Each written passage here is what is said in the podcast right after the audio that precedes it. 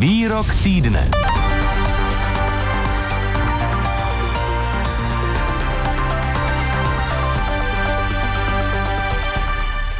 Předsedkyně poslaneckého klubu Hnutí Ano a stávající ministrině financí Alena Šilerová tento týden na zasedání poslanců bojovala za kandidaturu stranického kolegy, dvojitého ministra a vicepremiéra Karla Havlíčka na post předsedy sněmovny.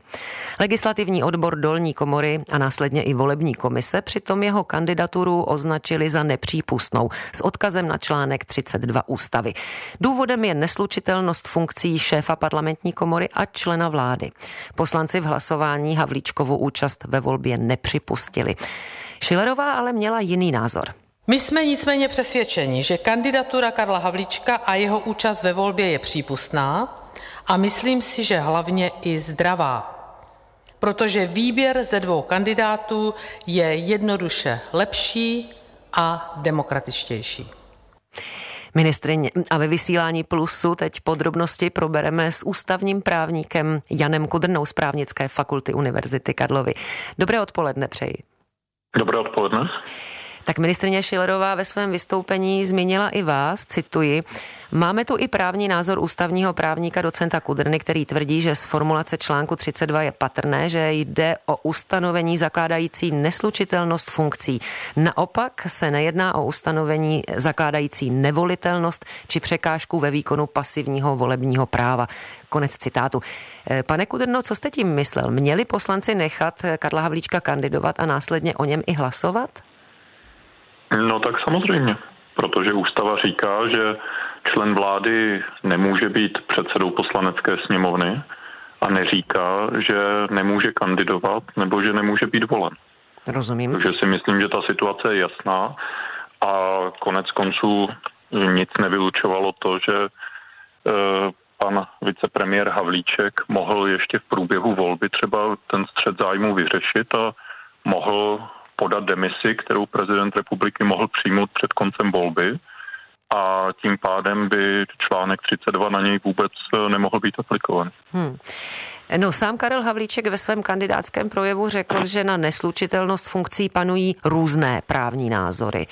Eh, tak panují skutečně eh, různé názory, nebo je to, jak bych mohla vyrozumět z vašich slov, v podstatě jasné? Není to tak nepanují různé názory, to bych rád zdůraznil pro posluchače. Pokud se jedná o neslučitelnost funkcí, tak ta je naprosto jasná a článek 32 ústavy naprosto jasně vylučuje. Jak jsem před chvílí říkal, článek 32 ústavy říká, že člen vlády nemůže být předsedou poslanecké sněmovny. To je, myslím, naprosto jasné a tam neznám nikoho, kdo by tvrdil, že ta neslučitelnost funkcí neexistuje. Ten spor byl o to, jestli se může účastnit volby, a vůbec. A potom by byla otázka samozřejmě, kdyby ta volba spěla k tomu, že by snad mohl být zvolen, tak jestli by stihl se té neslučitelnosti vyhnout. Ale tomu tedy vlastně poslanci zabránili. A jako tomu, argument tomu si vzali, ano, a jako argument si vzali e, ty, ty různé právní názory, myslíte? I když s nimi nesouhlasíte? To si, to si, to si, to si, to si nemyslím. Oni si vzali za argument za argument stanovisko z, z, sněmovního legislativního odboru, kde bylo dovozeno, řekl bych, nad rámec ústavy to, že pokud někdo nemůže zastávat obě funkce, tak ani nemůže kandidovat. Ale úplně analogická situace je s tím, že nemůžete být současně poslancem a senátorem a přesto nikdo nebrání desítkám poslanců a senátorů, aby, aby kandidovali do druhé komory. Mm-hmm. Protože je rozdíl mezi tím, jestli se účastní volby a jestli v tomto případě by vznikla nebo nevznikla ta neslučitelnost. To byl, to byl až druhý krok. Ale oni z toho, že nesmí vzniknout druhý krok, vyvodili i první krok a tím vicepremiérovi Havlíčkovi zabránili vůbec v tom, aby se eh, té volby mohl účastnit. Ale nemusel by on, pan Havlíček, podat tu demisi ještě před tou volbou? No proč by musel podat, když ústava říká, že neslučitelný, neslučitelný je souběh funkcí. Dobře. ve chvíli, kdy se účastní volby, tak, eh, tak není, není předsedou sněmovny, protože o tom teprve ta volba má rozhodnout. Známe podobnou situaci z minulosti? Usiloval už o křeslo ve vedení sněmovny politik, který byl zároveň členem vlády? A jak to tehdy dopadlo? Samozřejmě, mhm. samozřejmě to byl, to, byl, to byl ministr kultury Milan Uhde v roce 1992, který byl zvolený předsedou tehdy České národní rady, ačkoliv ústavní zákon 143 z roku 68 říkal doslovně to tež, co dnešní ústava a měl tam, a měl tam tři dny souběh funkce a tehdy to jaksi nikomu nevadilo a nepřekážel. Což si myslím tedy, že bylo, že bylo tehdy problematické, ale takže tam u něj nastalo nejenom to, že byla ta jeho kandidatura a volba připuštěná, ale že dokonce byl i zvolený a dokonce bylo tedy dovoleno, aby tři dny byl v sou, zakázaném souběhu funkcí a aby teprve poté podal demisi a tím ten střed funkcí vyřešil. Mm-hmm.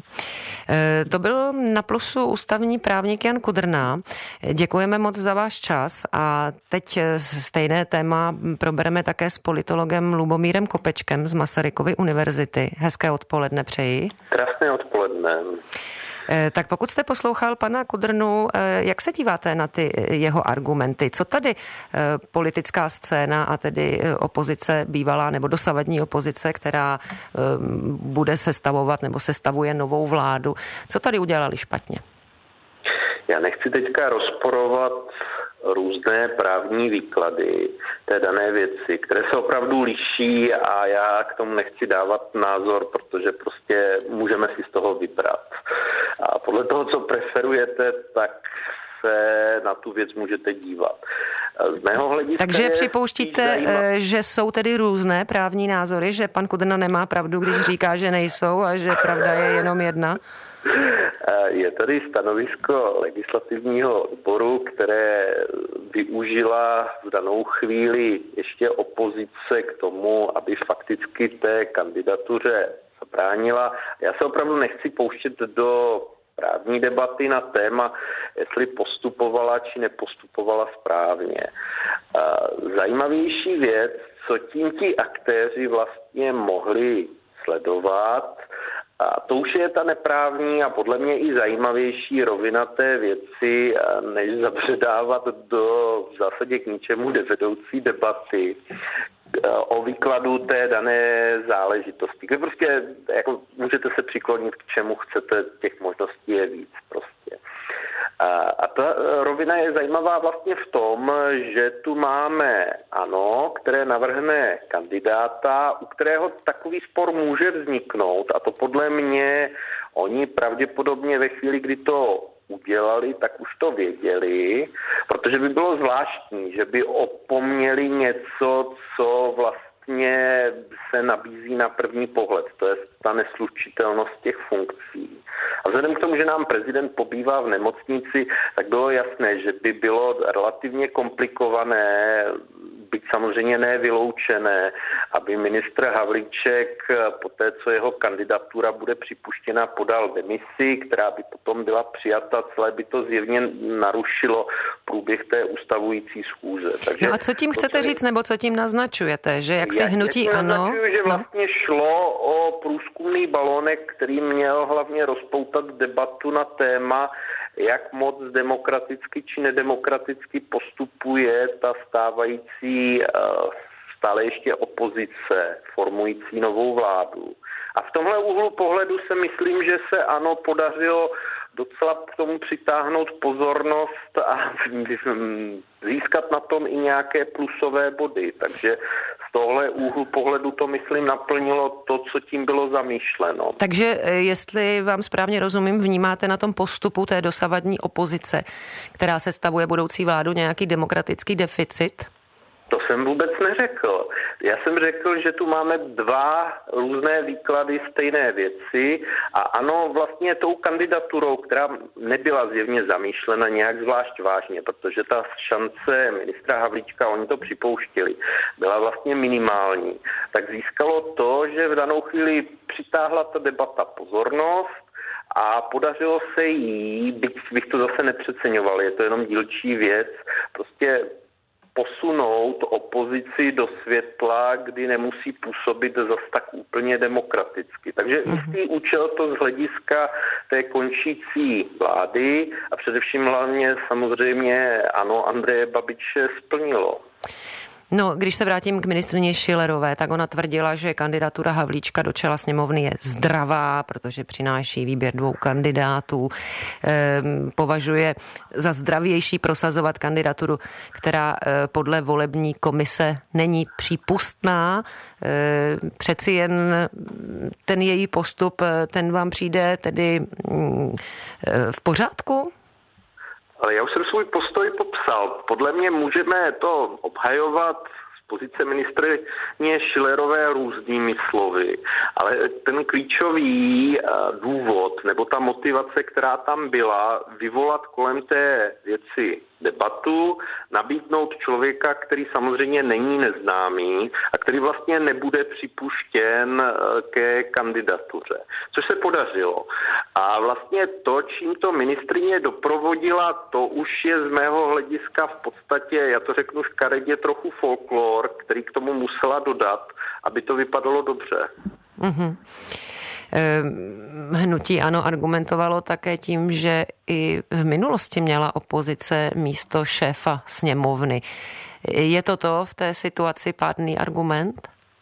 Eh, to už je zase ale trochu jiná debata. To je debata vlastně o tom, jaká vláda teď vzniká. A tady vzniká vláda, která je zjevně většinová a která žádnou další opoziční stranu k té většině ve sněmovně nepotřebuje. V minulosti, pokud opozice dostala post šéfa sněmovny, tak to bylo spojeno právě s nějakou dohodou s vládou, kdy prostě vznikající vláda potřebovala podporu nějaké opoziční strany. Teďka v takové situaci rozhodně nejsme a myslím si, že tohle je opravdu trochu jiná debata a že si to, ano, Andreje Babiše velmi dobře uvědomovalo. A bylo to, myslím, i jasné z těch reakcí, kdy oni opravdu příliš nepočítali s tím, že by jakýkoliv jejich kandidát prošel na post předsedy sněmovny. Hmm. Uzavírá komentáře k výroku týdne na plusu politolog Lubomír Kopeček.